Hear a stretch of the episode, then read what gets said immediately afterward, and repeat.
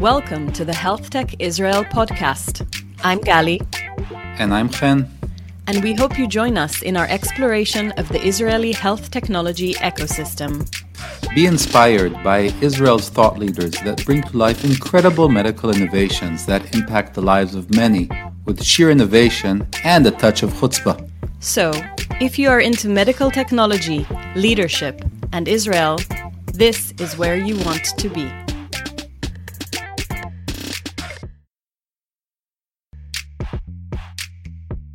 So, in this episode, we're speaking with Gilad Glick, who is the CEO of Itamar Medical.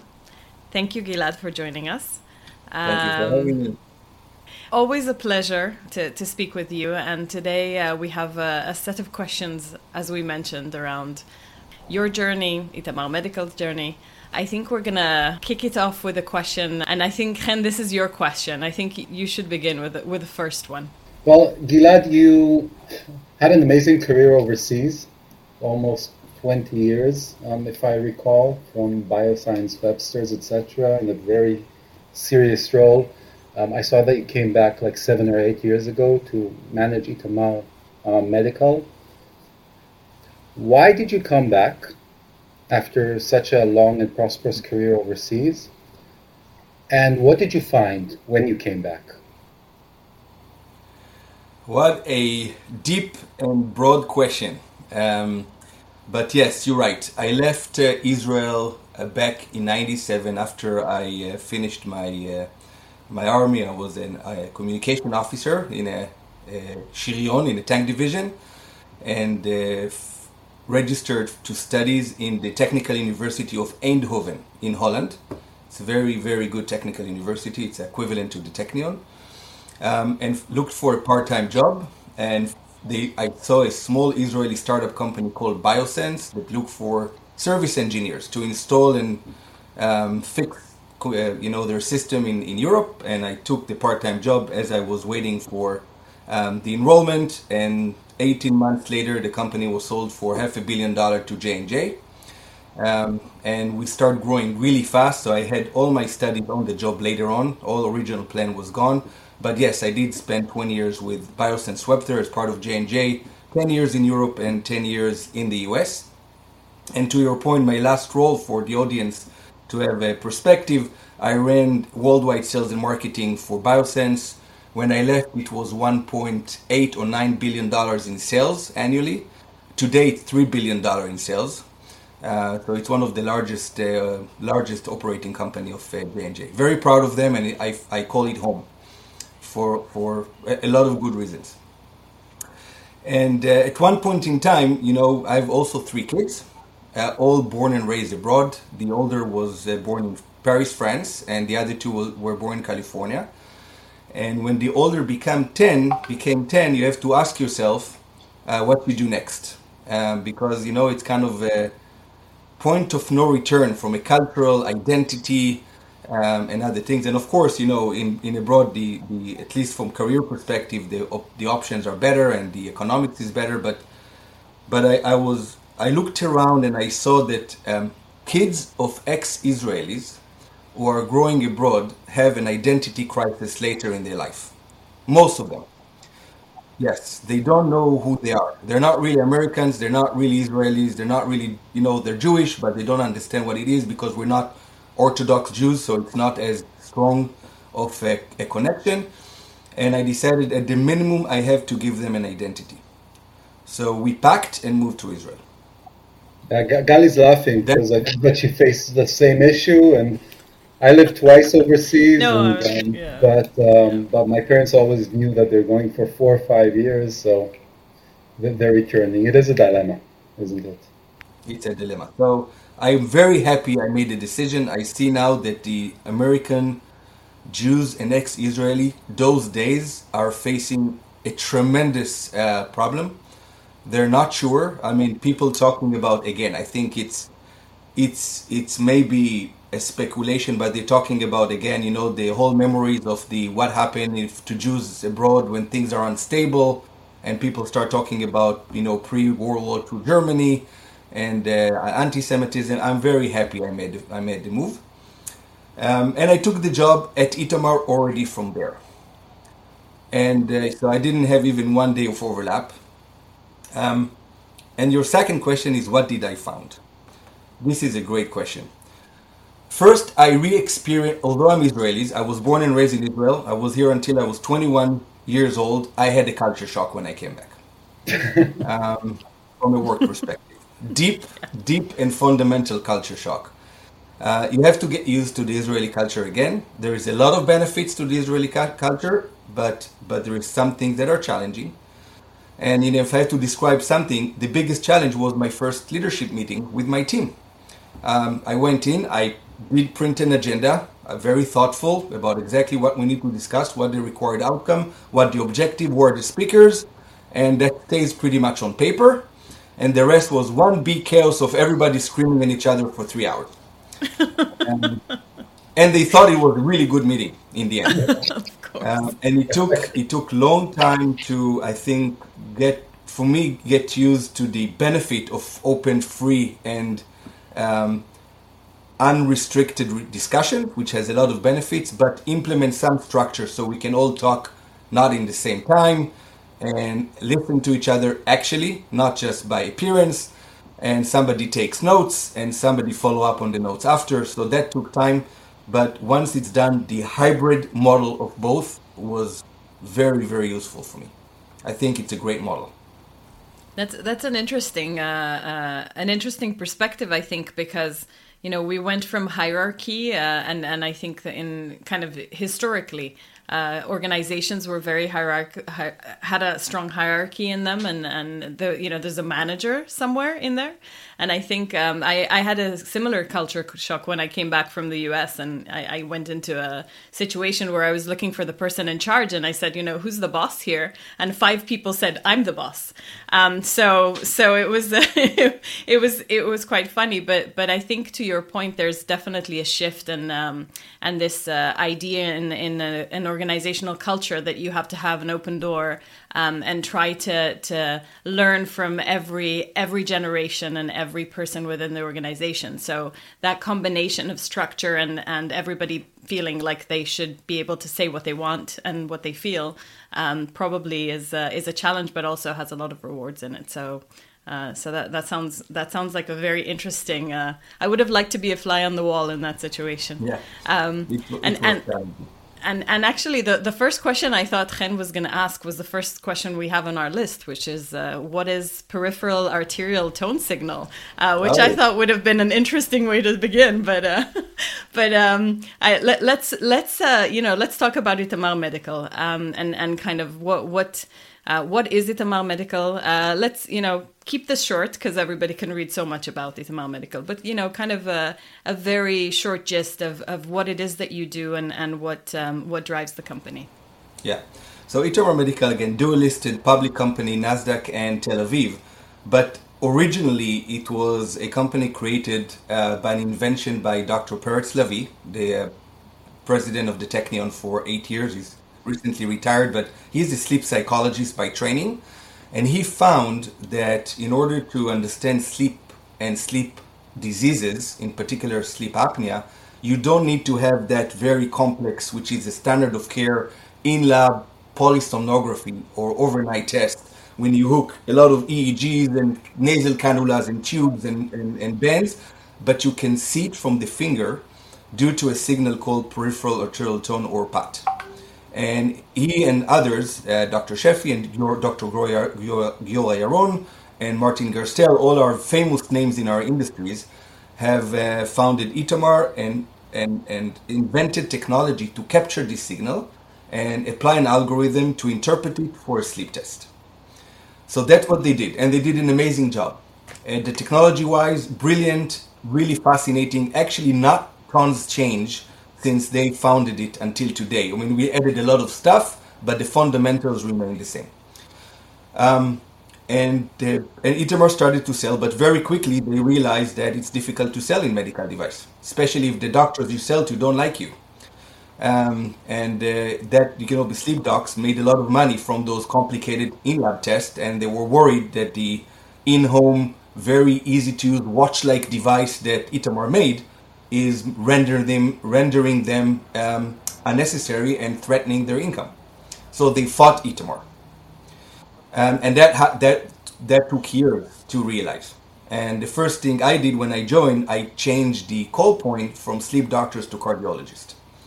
And that's changed the company DNA, changed the com- company future, uh, you know, fortune, if you will. And um, I think made a big difference.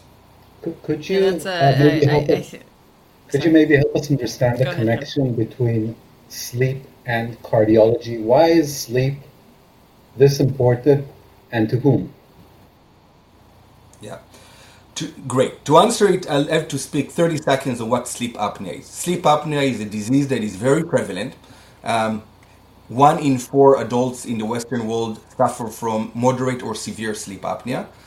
We know it by people that snore. Snoring is a symptoms of sleep apnea in most cases. So you have a lot of people that complain or their significant other complain they're snoring.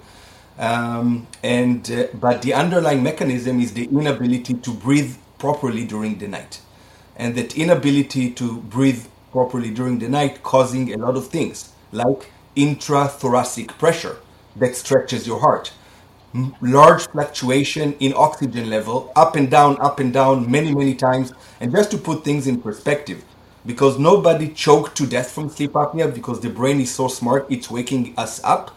You end up with a moderate to severe sleep apnea waking up 30 to 60 times an hour. All night every night you're not even aware of it. You're exhausted. It's like a shabak interrogation practice right? I mean it's really bad and in the end of the day the outcome is scarring on the heart on the cardiac tissue that cause arrhythmias heart failure and many other bad diseases including stroke but the connection was only recently found so sleep apnea was used to thought about as a lifestyle disease. Snoring, tiredness, go sleep in the co- on the co- on the couch, whatever. And that did not attract a lot of attention because it's a lifestyle disease. But once science described the connection to cardiology, made sleep apnea a cardiovascular risk factor, and we start calling on cardiologists, of course, it's become the equivalent of hypertension. And once you're hypertension, it's a different game. A totally different issue. Danny? So, and can I can I take? Um, uh, so, I think the the sleep apnea uh, story is is very clear, and and obviously it, that's a medical condition. Um, and I, I'm going to take us a, a little bit to, to the right, I think, uh, and talk about sleep in general. I think that uh, the the sleep has changed. The branding of sleep has changed. Um, so sleep apnea is a medical condition, but there's so much around sleep and the connection to, to lifestyle and also other disease, and and so I I guess it in the in the world of, of sleep and prevention of disease. Um, that that's been changing a lot. Um, where where do you see yourselves in that uh, in that news story? Um, and i are you even interested in going into that space of you know what's considered now wellness more than uh, than you know medical? Yeah, I think this is a really fascinating question. Um, I'll describe it in a broader strokes um, because I think it's applied to a lot of things. Yes, sleep has rebranded itself as a important quality of life and health and wellness item, like eat well, right? Um, exercise, sleep well. It's the new paradigm of healthy people. Um, and some add and be relaxed, but good luck with that. So those are the you know three to four elements that we are all experiencing. And from a total care solution, of course, as a provider of sleep solutions, sleep is important. And by the way, sleep apnea is not the only sleep disorder. There is another large sleep disorder called insomnia. And that's when people are chronically defined as more than three days of inability to sleep properly in a row on a continuous basis. A lot of people uh, suffering from insomnia. We believe, again, one in three adults suffer from chronic insomnic disease. They, they're continuously exhausted. But unlike sleep apnea, they're aware that they couldn't sleep. So it's frustrating. Uh, you know, it's really something that people don't not happy with. And the problem with insomnia, unlike sleep apnea, the solution is either, either sleeping pills, and they're either addictive or not working over time, and people don't like to take pill every day for the rest of their life. Or you need um, a psychologist to help you. and that's called CBTI, cognitive um, uh, cognitive behavior therapy for insomnia. It's very effective, but it's expensive. You need to seek psychologists for, you know, 7 to 14 times, and you know, it's in Israel, it's three to 400 shekels a time, and uh, it's an investment. It's not covered by insurance. So the short answer is wellness and sleep is important, and it's not only wellness; it's actually sometimes a disease. And Itamar would like to provide a full solution. The problem is health economic in nature because there is no device to sell and there is no procedure to make, there is no money behind it. Right. Are you planning to enter the direct to customer space? I mean, this whole issue of you know selling directly your product at the moment you're selling it directly, you're selling it through a prescription based physicians. Are you thinking of approaching and selling it directly to the end consumer as a complete package? Yeah, the answer is yes. And actually, we tried once and failed. I'll describe that in a second. And why do we, and now we try other ways. And I also would say that I differentiating DTC, direct to consumer, versus DTP, direct to patients. Those are uh, easily confused, but not the same answers. And I'd like to differentiate for the audience between two. So what we've done initially, we about two years ago, we partnered with a company called SoClean and SoClean is a private US company, and they made devices to clean your CPAP, disinfect your CPAP during the night. Okay, there is no reimbursement for it, so it's all DTC. And somehow they, they embarked on that very successful strategy of using TV ads late at night, mostly at the shopping channels. When people snore and can't sleep, or their partner snores so they can't sleep, they sit in front of a TV, mostly in the US, and they see this advertisement that if your partner uses CPAP, and then all kind of green germs coming out, very scary. And for $3.99, you can buy right now, operator standing by, and created a $200 million a year company. So amazing. So we partnered with them because they were demonstrated they can sell to sleep apnea patients something $200 million a year. That Itamar is only 40 million last, last year and potentially 50 this year, so four times bigger. And I said, that must work. Colossal failure. Colossal hmm. failure. Didn't work. And the answer was that if you have an insurance alternative to something, it's not as easy to sell it DTC as something that doesn't have an insurance alternative. Because patients get interested, they go to Google, they check, and if they see it's covered by insurance, they'll go to the doctor to get a prescription covered by insurance company. So we failed. Um, what we're trying now, and it's working better, is digital DTC, not TV ad based DTC, targeted the right health economic, uh, sorry, the right uh, so- socioeconomic level, people that have the extra money to spend, they want the velvet service, and that's working better now. And in particular, we're working with a company called Lofta, which I made public, and they, they're San Diego based, and they're doing a good job. If somebody want to see an example, that's a good example. That's DTC. But what I see emerging better is DTP. Companies like Livongo, company like Dexcom. And what they do, they get from an employer or from a carrier, a, a, an insurance, mm-hmm. target list of patients that potentially can qualify, and they got ticket to license to convince them to embark on a program that is pre-funded by the plan or by the insurance. And look what happened with Livongo for diabetes. I mean, amazing success, something to be really envied and learn from. And, and that's, I think, it's a better option in the US healthcare system, DTP, than just traditional DTC. Mm-hmm. I know it was a long answer, but it's a lot of important information. Yeah, no, I, I agree. Uh, I think that um, if you keep want if you want to brand yourself as a medical uh, device or a medic, medical solution let's call it. I mean the devices are no longer existing. Now we have digital everything.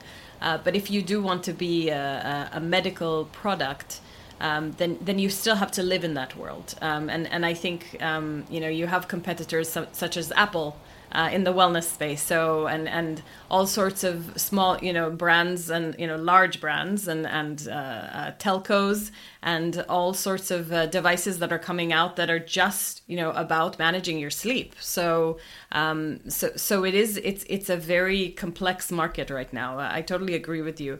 Um, I, I want to add that from from a European perspective, the the payer side or the insurers um, th- there's also an opportunity there beyond uh, what we're seeing in the US. So, so uh, definitely an opportunity for collaborating and, and going to market uh, around that, what you're calling a DTP model. Um, uh, and, and so I, I, totally agree with you on that. Um, you know, I, I'm, um, I, would like to ask a little bit of, you know, some, some maybe questions about the, the company itself and, and what you've done on, on a business side. Uh, maybe we'll, we'll come back to more personal questions a, a little later. But um, sure. first of all, Itamar Medical is public. Um, I'm curious to hear, you know, what you think about um, an Israeli company public versus a, a, a US based or a European based company being public, and whether you think there's a difference in the way that the local and international market sees a, an Israeli uh, public company. Um, that, that's one question. Um, I'm curious to understand how having a corporate partner so early in the in the process, like Medtronic, um, has influenced the, the company uh, strategically and, and you know as a culture. Um, and and my last question is about your latest acquisition. So yeah. let's I guess let's take it in in a, in stride. So first of all, you know, being a public company, um, it, it's it's relatively rare uh, in Israel. Uh, it's not a it's not a common route. It's becoming more common. Uh, why did you choose that, and what do you think? How do you think that affects the company, um, and and how does it compare to other IPO companies? That's a very very philosophical question, but I'll first facts. Itamar became public in 2007 before my time because it was almost the only last resort for it to raise capital. And back then, it's changed now, but back then, company went public when they couldn't get private money. Uh, it was, um, you know, less question asked and less, you know, people sitting on your board and the, the chairman back, you know, still the chairman, Dr. Giora Yaron, which I can confident, uh, uh, confidently state on his behalf, he said that's probably one of the biggest mistakes he ever made. Because once you have company public, and especially on the Tel Aviv Stock Exchange, and especially until a few years ago, it was a liability and not a benefit.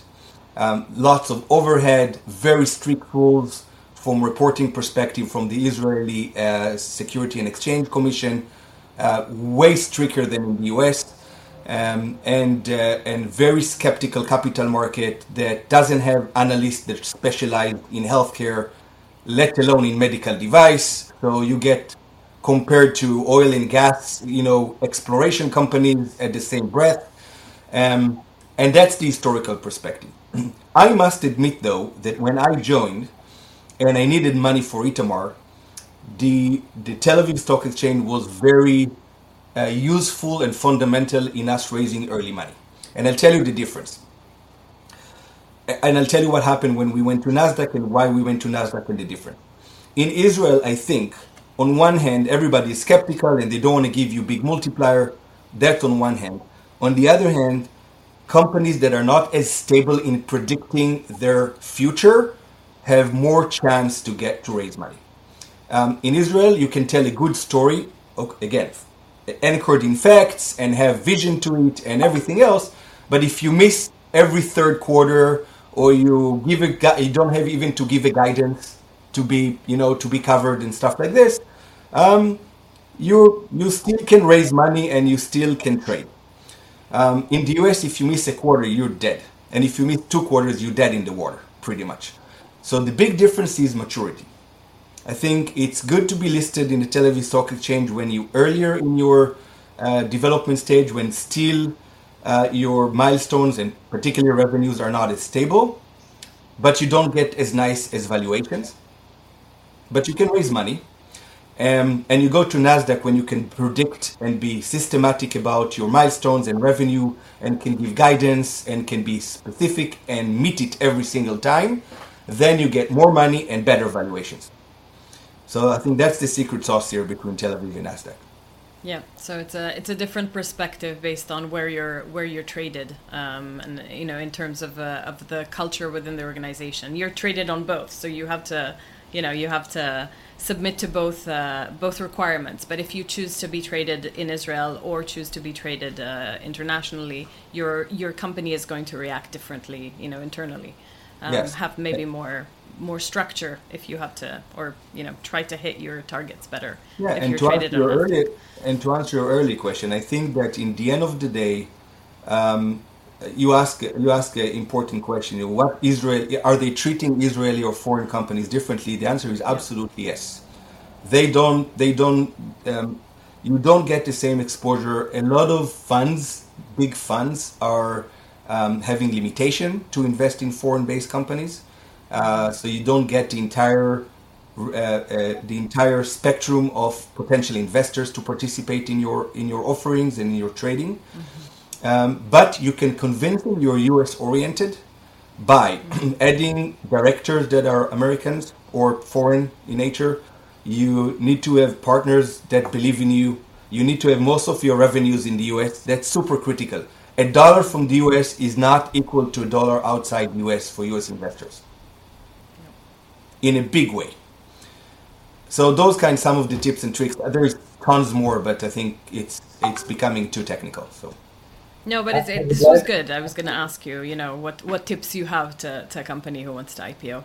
So, I- uh, I would Chen, go like ahead. to- uh, so I would like to add on the question that Gali asked about the acquisition of, uh, of Spry. When you like changed positions, you became an acquiring company, and um, there are many people that will be listening to this podcast who are smaller, younger companies who want to be bought. So maybe you can divide your answer into two. One, why did you buy it? Uh, what are you looking to gain out of it? And number two, what tips would you give to companies that want to be acquired by a larger company such as Itamar or any other company in their space? yes, first question I'll ask you guys. Technically, can I share a slide? Is that pos- a possibility? Oh, Can I do screen and share? Do you know? Um, Okay. Maybe? I do not know. It's a new system. Can you see my screen? Yeah. So- I mean, okay. something, yes, that's great. So, so you can Okay. share a slide, yes. Very So- exciting. yeah, yeah. Uh, better ask forgiveness than permission, right? That's a rule. Yes. Um, so, the, your first question was why we acquired Spry, and it was a strategic move, and the strategic move move was to change the future of the company from a testing company to a monitoring company, right? Because they look around, and again, I used example that are public and not Itamar, and you see what happened in the glucose testing to monitoring space when 10 years ago all you had was to perk your finger and test the one particular time during the day and it could be good timing or bad timing into the Dexcom and Abbott's of the world that do now billions of dollars in monitoring business and that's the future um, in the space I came from prior to Itamar from Biosense when we deal with arrhythmias. You know, 10, 15 years ago, you had to go to the doctor to perform an ECG or an EKG, as we call it sometimes outside the US.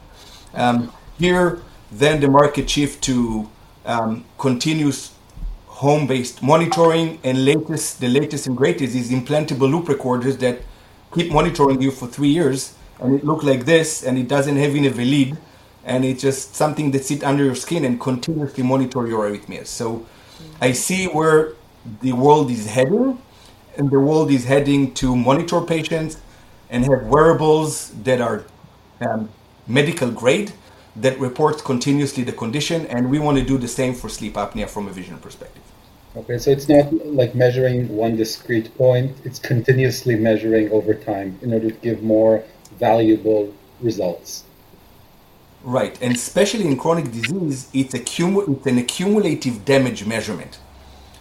Right? I mean, it tells you that every time you were not managed for your glucose or for your arrhythmia or for your sleep, you just accumulated more damage to the tissue, and that puts you in a different risk factor. So you can manage it. And that's, I think, where the future. So that's why we acquired Spry. Spry has a technology that is wristband that does uh, measure the similar signal that Itamar is expert from the finger, but from the wrist. And it's very difficult to ask a patient to wear something on a finger for a month. Uh, they're not going to do it. Fingers have a lot of uses. I will not go into the details right now. Um, and the wrist is something the patient can tolerate for a long time. So by acquiring Spry, and by the way, for the record, it's a San Francisco-based company. The largest investor was Dov Moran with his uh, with his fund, and the founder is an Israeli called Elad Ferber uh, that was in Talpiot before, an Israeli space program. So there was a lot of Israeli uh, comfort, if you will, and that made things easy. And we just probably bought two to three years time to market by acquiring them. Mm-hmm. And what now your second question is what small companies should look for to be acquired? A lot of things. Uh, it's really, really the answer is really depends. Um, but the most important thing is to, um, I would say, to really thoughtfully analyze who is your target. Who do you want to sell to? By the way, on the record, I'm encouraging companies to grow and to develop business and not to sell quickly. Because I think it's creating more jobs for Israel, it's creating more maturity, better valuation, and the stock market, as long as the current craziness continues, uh, deliver better valuations to the employees and liquidity valuation, you can actually cash out without selling all your stake or being sold. I think that's a great alternative. But if you already decided you want to be, you know, acquired, which is again a, a, something I'll challenge, the most important is to analyze who you want to be sold to, realize what their strategic needs are, create the relationship to get it done, understand their un- unmet needs, and always remember, large corporations prefer to pay more for more mature technology than to pay less for less mature technology. Always. So you have to think about what the milestones you want to you want to meet quickly in order to um, meet that kind of a that kind of a requirement. So try and grow organically as much as you can before selling out.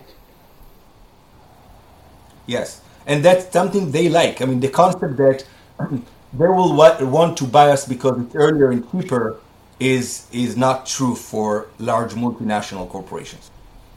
They want to mitigate the risk on your on your dime and their and their reputation and buy you for more money when you're when they de-risk most of the technology, they de-risk most of the. I want to give you an example. You know what? This is great.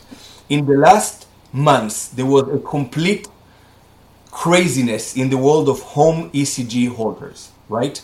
So two months ago, Philips started by acquiring the largest player called Biotelemetry for 2.8 billion dollars followed quickly by Boston Scientific buying, buying another company uh, for a billion dollars from the Holter monitoring. And then Hill-Rom, because they left, they felt, know, they left out, they bought Bardy for $400 million.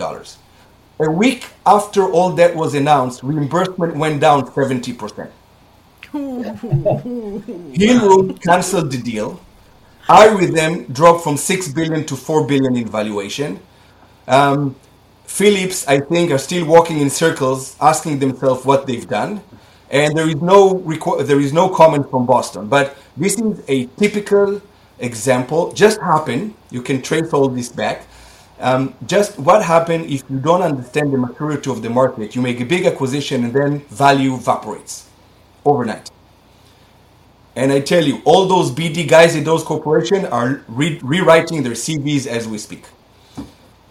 Must be the case. Yeah. Uh, need a little bit of luck. So we're about to to to finish. Gali, would you like the final question, maybe? yes, yes, I would. Um, actually, um, obviously, the the COVID uh, pandemic has had a huge effect on uh, on Itamar Medical. I don't think we need to go into that. Uh, you know, the home care uh, setting. Um, can you share a little bit how it's affected you personally and, and kind of how you've been working within the, the company uh, as a consequence of COVID? Yeah, it, it did fundamentally. So prior to COVID, I spent since June of 2013 until March of 2020 every other week in the US. One week in the US, one week in Israel, and every other time even in Europe and Asia. So I was 60 to 70% of my time not at home. Wow. And it was very, very important to connect with customers, connect with partners, do the non-deal roadshows and the deal roadshows on Wall Street and all the other cities. It was a requirement to for a CEO. I mean, if you don't want to live in the US, you live on a plane. That's pretty much was the paradigm prior to COVID. And then COVID hit and I couldn't fly anymore. And in the beginning, it was freaky because I didn't know how we're going to do all those things without running up and down in Wall Street buildings and running in and out hospitals and make, you know, connecting with partners and having those dinners that the informality takes place. But somehow it all worked out. Bankers suddenly are, you know, instead of wasting most of the time shuffling in, you know, trying to get a cab or a Uber or a limo and driving up and down elevators and spending all of your time, you just do back to back to back to back 20 meetings a day with funds. And it's, I raised money, I raised $80 million, you know, follow on without leaving my Herzliya office. Uh, or my Herzliya actually home office, to be real honest. Um, and and it, it works. So there was a paradigm shift that suddenly you keep connecting, you keep accomplishing, you can communicate effectively. I think I still miss the face to face, but once that paradigm is accepted on both sides, you can get things done.